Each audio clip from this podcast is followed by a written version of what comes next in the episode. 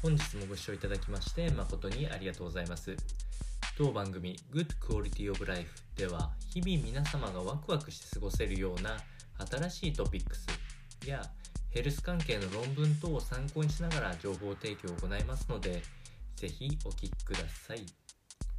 それでは本日のテーマですけれども睡眠に関して特に睡眠と明るさの関係についての研究がの結果がありましたのでお伝えをしたいと思います。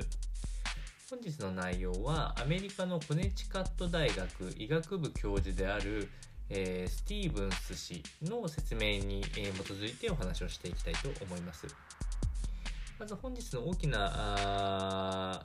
ビッグテーマとしましては、えっと、暗い部屋で寝ることっていうのは良質な睡眠を得ることにとって、えー、かなり重要な要素になっておりますのでこれをまずお伝えしたいと思います。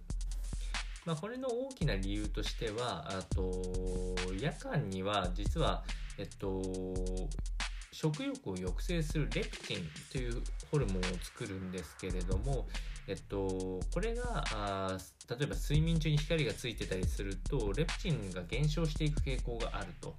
いうことで夜中に空腹感を感じることになりますし、えー、これがどうしても目覚めにつながってしまう。良い睡眠につながらないというのが大きな流れとなっております。やっぱり睡眠が浅いっていうこと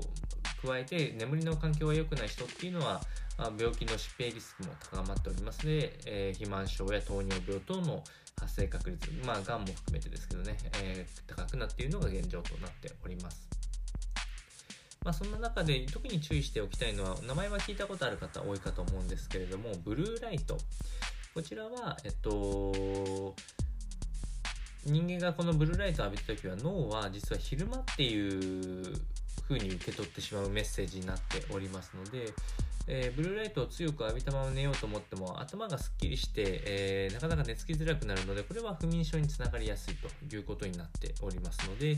もし、えー、寝るときにどうしても明かりが必要だという方がいらっしゃった場合はレッドライトがおすすめとなっております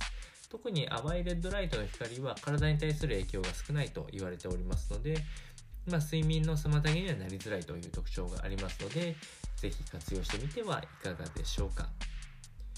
本日の内容は以上となります。この番組の内容が少しでも面白いな、気になるなと思っていただいた方は、是非チャンネル登録、またはフォローの方をよろしくお願いいたします。それではまた次回の放送でお会いしましょう。本日もご視聴いただきまして誠にありがとうございました。